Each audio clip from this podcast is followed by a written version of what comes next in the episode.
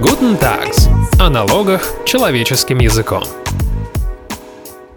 Здравствуйте, дорогие слушатели! В эфире подкаст Guten Tax. И сегодня в роли ведущего выступлю я, Ярослав Казаков. Многие из нас попадали в такую ситуацию. Мы оставляем где-то свой номер телефона или, например, подаем какую-то заявку на кредит, и нам тут же начинают названивать какие-то совершенно незнакомые люди и предлагать либо вложить деньги в какие-то финансовые пирамиды, либо воспользоваться какими-то услугами, купить какие-то товары. Создается полное ощущение, что наши персональные данные свободно гуляют по интернету и абсолютно вообще никак не защищены. Но так ли это на самом деле? И можно ли как-то спрятаться от большого брата? На эту тему мы решили сегодня поговорить с адвокатом в сфере киберправа, партнером юридической фирмы Digital Rights Center Саркисом Дорбиняном. Здравствуйте, Саркис. Приветствую, Ярослав.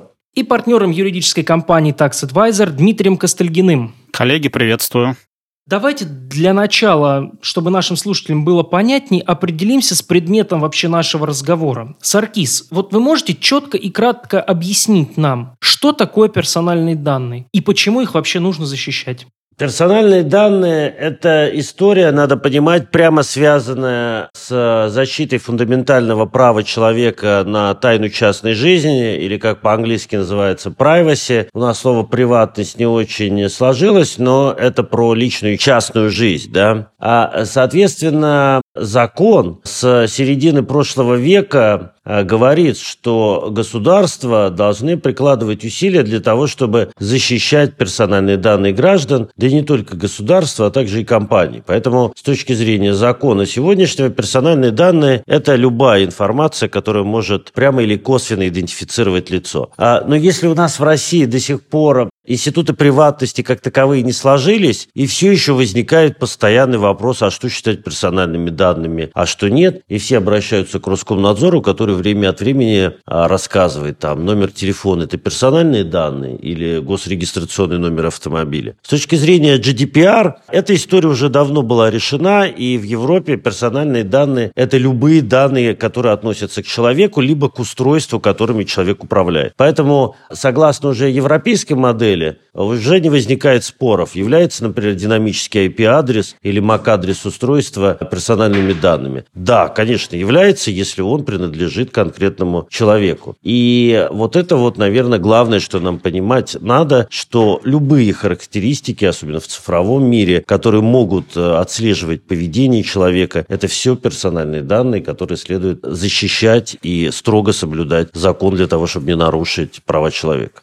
Саркиз, хотел уточнить, то есть я правильно тебя понимаю, что с точки зрения российского подхода формально номер мобильного телефона это вроде как не персональные данные, потому что из этих цифр непонятно, кто это, Вася или Петя. А с точки зрения европейского подхода это все-таки персональные данные, потому что номер конкретно принадлежит там Джону какому-то. Или нет? Да, все правильно. То есть, согласно европейскому подходу, это однозначно персональные данные. Тут даже вопросов нет. Но самый главный вопрос всегда это контекст использования. То есть, кто оператор, чем он владеет. Вот у нас э, буквально сегодня, вернее вчера, это было вчера, прошло апелляционное слушание Помните по последнему указу э, Собянина, который обязал работодателей а, сливать в круглосуточном режиме данные своих работников, а именно номер мобильного телефона, госрегистрационный знак и номера транспортных карт. При этом в, в скобочках было указано без персональных данных.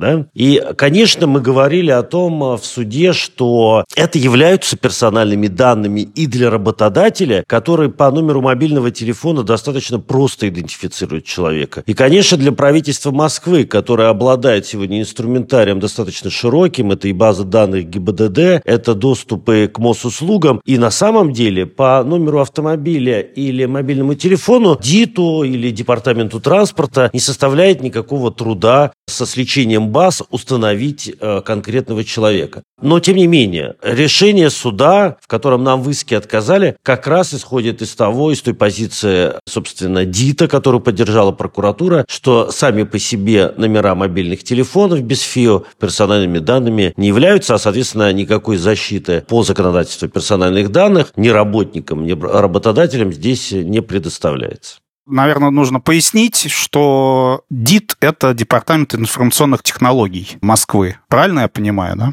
Да, все верно. То есть правительство Москвы и мэр имеют достаточно распределенную систему а, исполнительных полномочий через Департамент информационных технологий, Департамент транспорта, еще много квази-общественных э, или государственных да, таких организаций, типа ОАТИ, МАДИ, которые занимаются наблюдением и управлением городской инфраструктурой, в том числе связанные с технологиями распознавания лиц и другими, да, достаточно, ну, скажем так, технологическими технологическими способами сбора и управления данными. Мобильные приложения, если кто-то помнит, во время пандемии, социальный мониторинг и все прочее. Это все как раз э, тот инструментарий, с помощью которого правительство Москвы собирает данные. Саркис, ну вот вы назвали персональные данные и, вернее, различия между российским регулированием и европейским, но вопрос повис, мне кажется, в воздухе. А зачем вообще защищать эту информацию? Вот, может быть, вы можете привести какой-то конкретный пример, когда люди пострадали от того, что их персональные данные попали к каким-то нехорошим ребятам? Какой-то, может быть, яркий пример из вашей практики? Да, конечно. Да, я вам просто приведу пример из последней практики. И на самом деле это был вопиющий случай. По моему мнению, это утечка базы данных ФБК, которая, собственно, допустил штаб Навального. И мне кажется, это очень большой косяк в современном мире и в наше время. Да? И, конечно, те объяснения, которые были, что это всего лишь имейлы, я напомню, что ФБК и штаба Навального э, собирали через лендинг э, имейлы там и говорили, что 500 500 тысяч человек, э, вот мы собираем, кто выйдет на протесты. И потом произошла эта утечка. Конечно, ФБК сказали, что ну, это всего лишь имейл и ничего страшного. Но тут же пошла информация о деанонимизации, о тех, кто указал свой имейл. И, конечно, многие граждане указывали не фейковый имейл, да, там какой-то разовый, а тот имейл, которым они годами пользуются. Людей деанонимизировали, и вот сейчас мы уже получаем обращение. Там оказались бюджетники, а бюджетников начали щемить, увольнять с работы, лишать бонусов бонусов студентов начинают исключать. И это вот те материальные последствия, которые возникают э, ввиду утечек. Ну, это вот я показал на таком примере, но есть еще и множество примеров, когда, а, соответственно, украденные данные обогащают информацию о конкретной жертве, например, э, объекте атаки, и потом осуществляется э, достаточно плановая уже атака с методами социальной инженерии, когда уже о субъекте известно достаточно много, ему можно позвонить и зацепить зацепить, э, то есть делать несколько триггеров в разговоре, чтобы человека зацепить и вывести на совершение каких-то действий, которые приведут к потере денег, э, аккаунтов, э, управлению доступа кошельками и так далее. И это, конечно, происходит каждый день. Поэтому материальные последствия, ввиду того, что некоторые достаточно плохо относятся к вопросам информационной безопасности и, самое главное, к вопросам обеспечения приватности, потому что приватность это всегда некоторые вот путают. Есть понятие data privacy, есть data security security. Data security – это, скорее всего, про технические инженерные методы защиты информации. Но data privacy – это скорее про право, про распределение правами доступа и про надлежащее соблюдение законодательства в области персональных данных. То есть, по сути, ты говоришь о том, что такой подход, который, как я понимаю, достаточно многих граждан присутствует э, из серии, что, ну, мне скрывать нечего, что там этот мой телефон, что-то там имейл, так далее, так далее. По факту набор вот и собирание такой информации по крупицам, скажем так, определенным мошенникам позволяет э, открыть двери там к своим э, финансам, да, либо к каким-то личным событиям из жизни.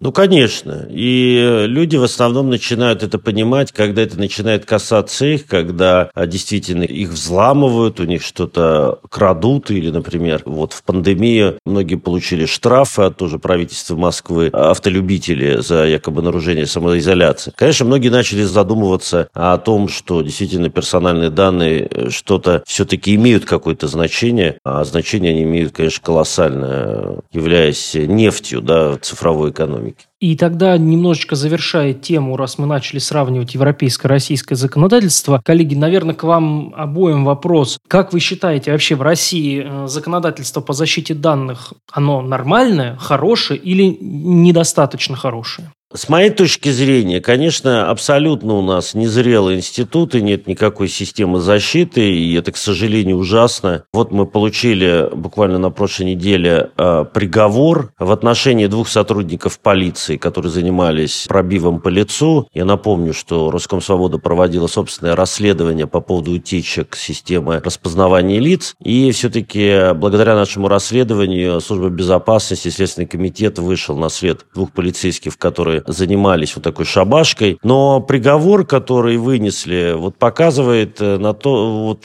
всю ту историю, как государство готово защищать наши данные. По 5 тысяч рублей штраф каждому полицейскому, а стоимость пробива была 15 тысяч рублей. То есть э, штраф меньше, чем стоимости пробива. Как говорится, если э, риски да, и убытки меньше, чем прибыль, то, конечно, это дело значит прибыльное. Поэтому, конечно, в России сегодня все продают данные, никакой защиты защиты данных у нас, э, по сути, не существует. И главная проблема, которая у нас есть сегодня, это отсутствие независимого полномочного органа. То есть есть Роскомнадзор, который занимается там суверенным интернетом, да, как его называют, блокировками, э, СМИ, fake news, э, лицензиями. А, а вот еще он занимается где-то там на стороне защиты персональных данных. И занимается он, конечно, этим плохо. Плюс у Роскомнадзора на самом деле нет нет никаких полномочий дознания, то есть они сами не могут расследовать э, дела, связанные с нарушением приватности, они не могут входить в государственные органы, абсолютно бесконтрольная история использования данных э, и обработки персональных данных в госорганах, и в налоговой, и в МВД. И все это, конечно, создает очень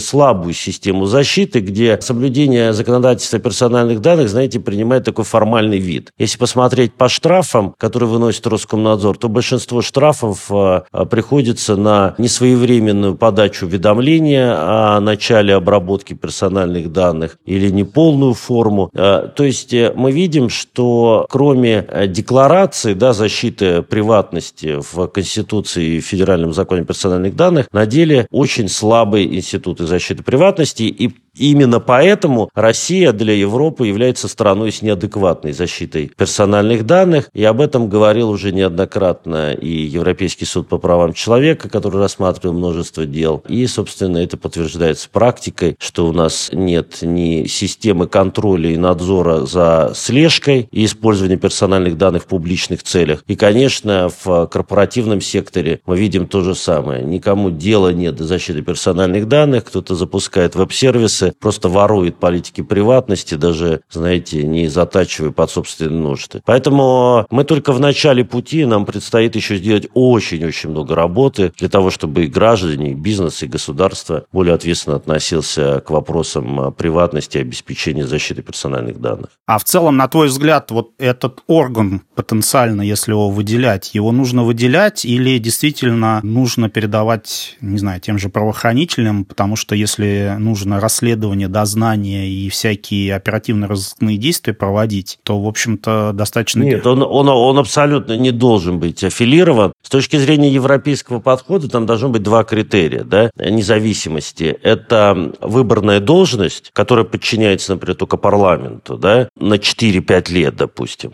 Э, руководителя органа, и э, независимость источника финансирования. То есть он должен финансироваться напрямую из бюджета, не через министерство и так далее. И хороший пример – это Грузия. То есть почему он не должен э, совпадать с силовым блоком? Например, в Грузии есть агентство по защите персональных данных. Они следят в том числе за всей прослушкой в стране. Если орган понимает, что прослушка не санкционирована или есть нарушение, они могут запросить дополнительные документы у спецслужб или МВД или других государственных органов. Если они видят, что там действительно есть злоупотребление или нарушение, они в том числе могут отключить эту прослушку и возбудить дело в отношении э, должностного лица, э, в том числе сотрудника силового блока, и самостоятельно, независимо расследовать эти дела. Поэтому э, лучшим решением было бы забрать эти полномочия у Роскомнадзора, создать действительно независимый орган да, с каким-то общественным советом, с выборной должностью, с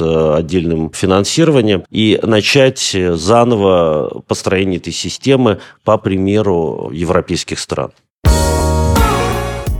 Саркис, а вы вот привели в пример дело с двумя полицейскими. То есть здесь мы говорим о том, что утечка персональных данных произошла не в результате какой-то хакерской атаки или там какого-то взлома сервиса, где какие-то неизвестные злоумышленники там, используя вот, знаете, как в фильмах, там зеленые, с зеленые буквы на черном экране. То есть ничего такого нет. Это просто сотрудники наших госорганов, да. И в связи с этим вопрос, собственно, а часто такие утечки из госорганов происходят или нет? Потому что, вот, например, пару лет назад была история о том, что 20 миллионов российских налогоплательщиков хранились их данные, по сути, в открытом доступе в интернете. То есть это халатность, это, ну, как бы это небрежность или это прям умысел наших налоговых органов, например, в частности?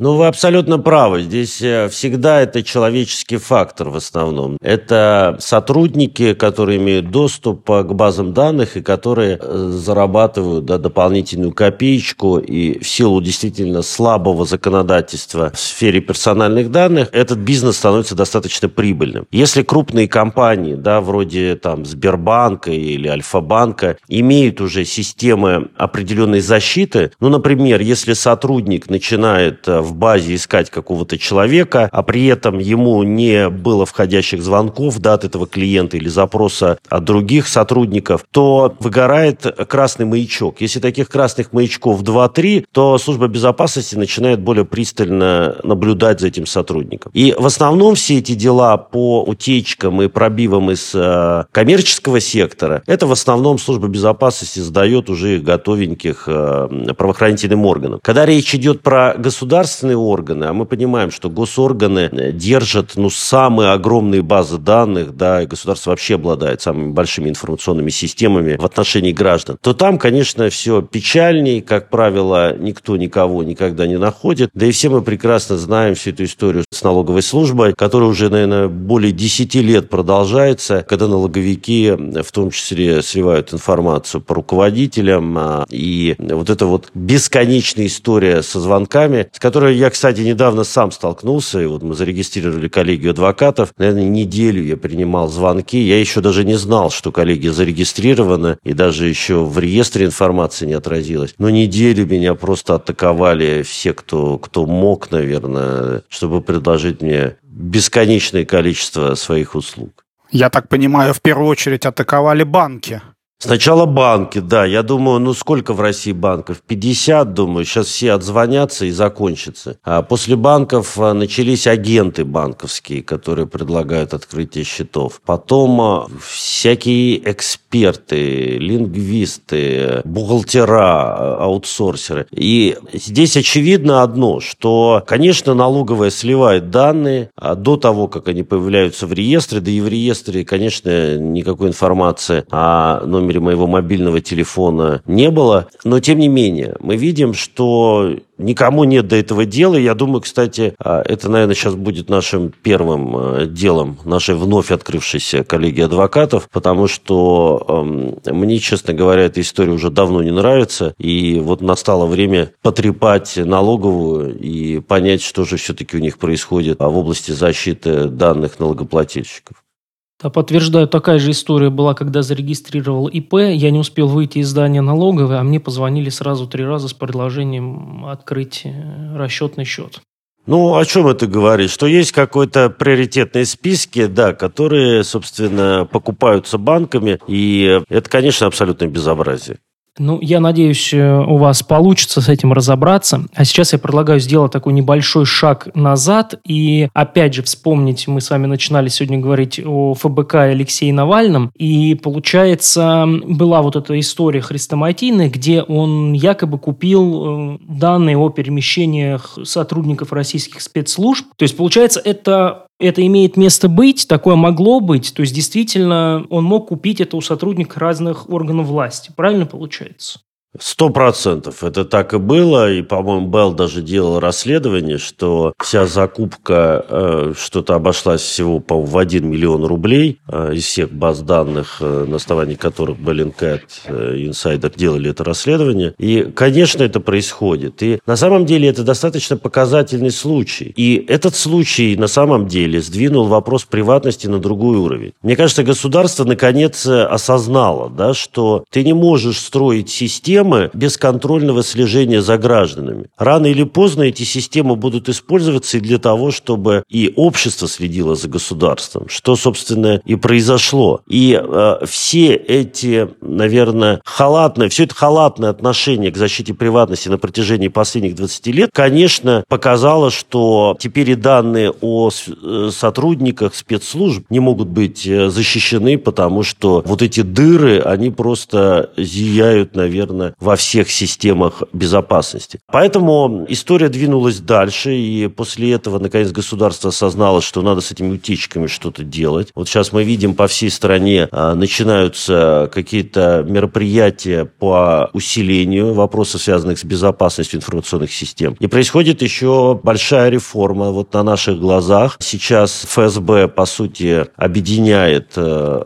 до этого была у нас система наружки и система прослушки. Система наружки, она подчинялась МВД, а система прослушки это была ФСБшная вотчина. И вот теперь у МВД забирают э, систему, э, в том числе наружки, и ФСБ будет объединять и наружку, и прослушку, что усилит ее позиции в части а, наблюдения за гражданами и, конечно, снимет э, некоторое количество уязвимостей, которые в основном происходили через структуры МВД, через сотрудников полиции, корпораций, которые продавали бесчисленное количество э, данных на кого угодно. Саркис, а у меня вот такой еще вопрос, опять в преломлении сбора информации и утечек, да, то есть, опять же, если вернуться вот э, то, что нам ближе к налогам, налоговая служба огромное количество информации сейчас собирает, да, и, как ты знаешь, у нас года два уже полностью раскатана на всю страну система с онлайн-чеками, в котором собирается полная информация не просто, что у кого я купил, ну, в смысле суммы покупки, да, а даже по вот наименованиям в чеке. То есть, в принципе, можно узнать, какие лекарства человек покупает, не знаю, сколько алкоголя он покупает в неделю, там, в каком-то ритейловом магазине и так далее, и так далее. Любимую марку. Да, все это под соусом, что это вот нужно именно для налогового контроля, хотя как бы кажется, что достаточно сумму выручки смотреть, но тем не менее, вот на твой взгляд, или может быть даже ты примеры какие-то приведешь из других юрисдикций, насколько вообще вот этот повсеместная такая, такой сбор данных, такое выкачивание прям информации из граждан, оно обосновано? И насколько, в общем-то, разумно хранить такой по крайней мере, сенситив, на мой взгляд, объем информации, да, тем более там могут быть чеки из клиник разных за различные процедуры, да, которые, в общем-то, еще и там и медицинская тайна у нас вроде как появляется. Вот что с таким трендом делать? Ну, ты абсолютно прав, что налоговая сейчас собирает огромный пласт информации о налогоплательщиках. Да, это и биг дата, которая может быть использоваться, и персональные данные как таковые, при, при этом действительно достаточно чувствительные. Если говорить о, о вообще возможном использовании этих данных, то, конечно, их можно использовать во благо. Да? И на самом деле Big Data э, дает иногда больше представления о людях, чем они говорят. Да? И было даже несколько исследований. Те, кто умеет работать с Big Data, они могут прогнозировать события, они могут действительно использовать эту информацию для улучшения жизни социума и так далее. А, но что будет делать государство с этими данными, остается большой вопрос. Мне кажется, все идет к тому, что государство государство начинает понимать ценность данных и пытается сейчас монополизировать эти данные, да, через, например, а, единую биометрическую систему, где сейчас э, э, на самом деле такой прогиб, и люди неохотно сдают биометрию, и, все, и госорганы все думают, как же людей заставить лучше сдавать биометрию. Будет ли налоговая продавать эти данные бизнесу? Большой вопрос. Но мне кажется, все идет к тому, вот в некоторых э, уже закупках мы видим попытки включить возможности продажи этих данных, э, в том числе третьим лицам. При этом в Москве сейчас идет, я напомню, с прошлого года экспериментальный режим по сбору данных по бигдате. Э, собственно, в рамках этого режима создается особый правовой режим, где данные без каких-либо ограничений передаются от э, субъектов предпринимательства государству и наоборот. К чему это все приведет, непонятно, но Естественно, вот с точки зрения европейского подхода, когда вы собираете данные, вы должны четко определять, для каких целей вы их собираете, и субъект должен об этом знать. Да? И здесь не должно происходить, что, а, например, налоговая собирает данные, которые в целом для налогового учета ей не нужны.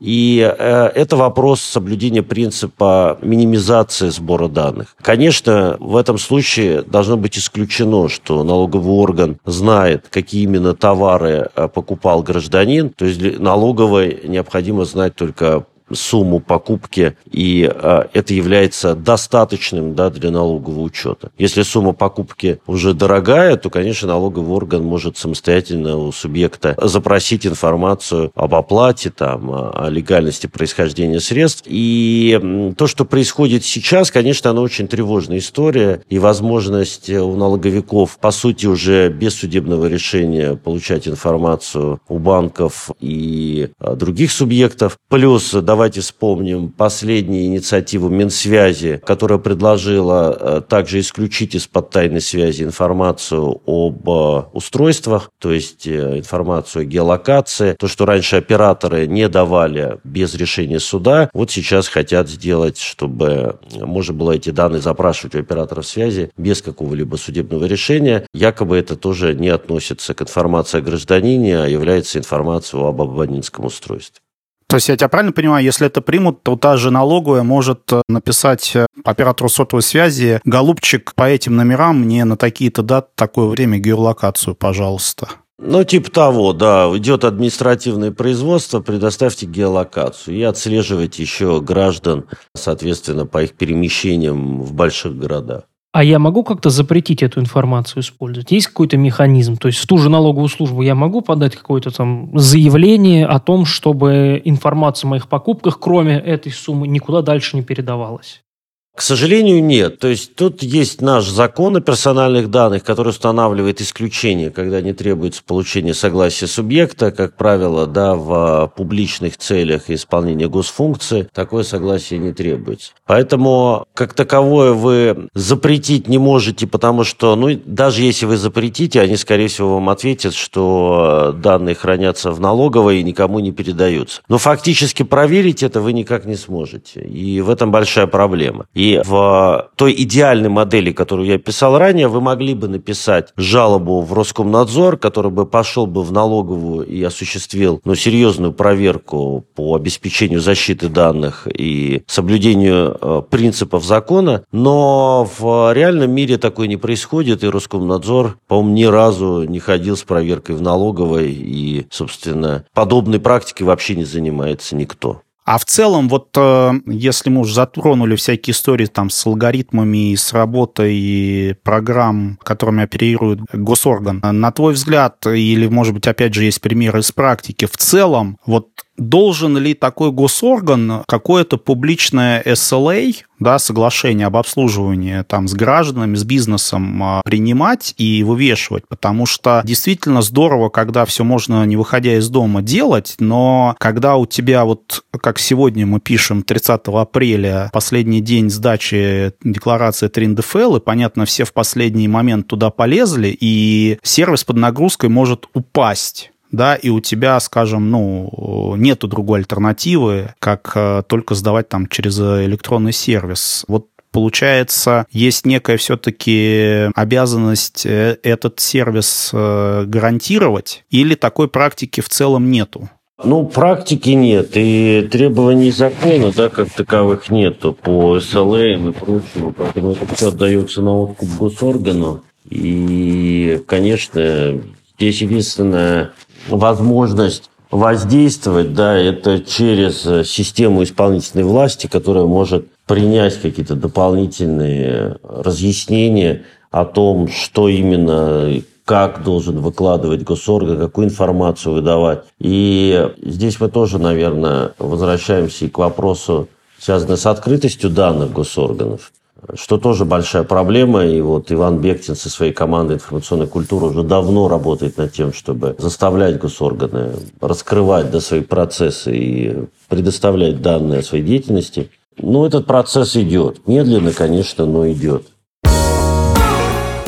Я для наших слушателей поясню, что у нас э, вышло несколько выпусков о криптовалюте, и в качестве такого небольшого лирического отступления порекомендую всем нашим слушателям их послушать, а тем, кто на нас не подписался, еще и подписаться, чтобы новые выпуски не пропустить. Но, Саркис, у меня вот какой вопрос, как раз связанный с криптовалютой. Мы разбирали о том, что закон цифровых финансовых активов, э, он презюмирует то, что судебную защиту собственникам криптовалют могут, эта судебная защита может быть обеспечена обеспечено лишь после того, как собственник задекларирует э, информацию о том, что эти крип э, криптовалюты у него есть и какие-то операции с ней он проводил. И учитывая, что мы сейчас говорили большое количество времени о том, что госорганам нашим доверять очень и очень сложно в плане нашей информационной безопасности, не станет ли вот эта обязанность по декларированию в налоговый орган, из которого мы поняли, что очень часто происходят утечки очень большого количества информации, не приведет ли это к оттоку криптовалютного бизнеса из из России? Не станет ли это какой-то большим препятствием для владельцев криптовалют? То есть насколько они будут соблюдать, э, в общем, насколько судебное право на судебную защиту перевесит риски потерять вот эту свою приватность? Да, тут э, действительно есть большая проблема с тем, что там несколько лет назад э, криптосообщество России обещали, что в России построят крипторай. А в итоге особого рая не получилось. И тот закон от ЦФА, который был принят, он на самом деле никаких прав э, особых э, не дает, да, зато возлагает кучу новых обязанностей, ответственности, там, собственно, были предложены изначально вообще лютые меры уголовной административной ответственности. Немножко смягчили, тем не менее мы видим, что почему-то это стало отдельным составом выведенного из общего налогового состава, да, за недекларирование имущества, теперь недекларирование криптовалют. И даже, как указано в законе, достаточно, причем непонятно указано, да, движение по кошелькам, при этом каким кошелькам и что за движение, э, непонятно. Вот за непредоставление декларации будут наказывать, а судебная защита выбрана в очень достаточно странной модели – и мне кажется, сильно дискриминирует владельцев криптоактивов, потому что даже э, собственники э, интеллектуальных прав, да, интеллектуальной собственности, которая, по сути, не является прям классической формой собственности, получают э, правовую охрану да, с момента создания произведений. Здесь же мы видим модель, когда государство обеспечивает охрану только после того, как человек задекларировал криптовалюту. Иначе никаких прав у него не возникает возникает. И, конечно, многие понимают, что э, пойти вот сейчас в налоговый орган и сообщить, что у тебя там 10-20 биткоинов лежит, это достаточно рисковая история. Э, рисковая по нескольким причинам. Да? Во-первых, повышенное внимание к э, субъекту, да, соответственно, его опять же могут промаркировать высокорисковым субъектом, до, конечно, очевидного беспредела, когда могут прийти сотрудники полиции, полиции, устроить обыск, забрать флешки, забрать ключи. И, конечно, все этого боятся. И никто сегодня не а, горит желанием бежать на налоговый орган и декларировать свою крипту. Особенно мы понимаем, что в мире крипты достаточно просто а, выйти из-под закона Российской Федерации, да, как это сейчас модно называется, осуществить релокацию своего бизнеса или вообще осуществить транзакции в других юрисдикциях, которые будут не подконтрольны российским властям. И с этим вообще никаких проблем нет. Всегда, конечно, вопрос возникает э, при выходе фиаты, и здесь крипта она дает широкий спектр возможностей выходить фиатные деньги э, в любых юрисдикциях, не привязанных к России. Поэтому, мне кажется, вот та модель, которая была выбрана, она абсолютно не способствует э, сегодняшнему развитию этой сферы в России. И если этот подход не поменяется, то, конечно, мы увидим и дальнейшую миграцию IT-компаний из России, и вряд ли приход каких-то серьезных международных денег в а, российские проекты в условиях крайне странного регулирования и достаточно слабой судебной защиты. Ну и самый главный тогда практический вопрос. Мы понимаем, что спрятаться в современном мире у нас не получится, но можно ли хотя бы постараться ограничить распространение своих персональных данных? Как-то их лучше защитить? Если это можно сделать, то как? Саркис, можете дать нам какие-то рекомендации? Ну, наверное, здесь э, простые рекомендации. Прежде всего, повышать уровень э, своих навыков по информационной безопасности, личной цифровой защите. То есть для того, чтобы у вас не могли э, по крайней мере, угнать, взломать аккаунты и увести данные, надо пользоваться двухфакторной аутентификацией, сложными паролями, желательно пользоваться парольными а, менеджерами вроде LastPass, KeePass, а, в котором хранить да, а, уникальные сложные пароли. А второе, наверное, что можно порекомендовать, это более ответственно относиться к предоставлению согласия различным приложениям, сервисам, которые вы не понимаете механику их действия или, например, понимаете, что достаточно странные запросы, например, к адресной книге или к звонкам требуют приложения, то, конечно, ни в коем случае не ставить их на свое устройство и быть внимательным в вопросах предоставления согласия третьим лицам. Вот это, наверное, две вещи, которые можно сделать здесь и сейчас. Остальное – это, конечно, вот то, что мы обсуждали сегодня. Это большие вопросы адвокации. И если а, для вас эта проблема является актуальной, поддерживайте Русском Свободу, поддерживайте другие организации, которые занимаются а, вопросами защиты приватности, требуют от госорганов больше прозрачности и улучшения процессов, связанных с оборотом персональных данных. А стоит обращаться в правоохранительные органы? Без сомнений. Даже если они плохо работают сейчас, мы все равно должны заставлять их работать. Нам надо создавать практику, не бояться этого. Конечно, это процесс не быстрый, иногда а, сложный, но это надо делать, надо помогать, обучать и, конечно, заявлять, чтобы потом не говорили, а что вот никто и не обращается, значит, проблем нет никаких.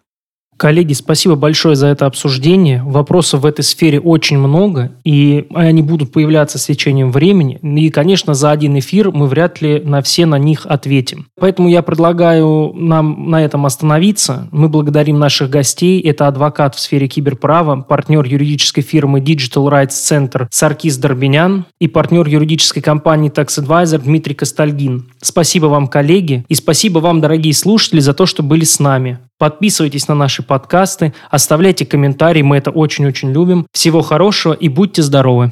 Всем пока. Спасибо за интересный разговор, друзья.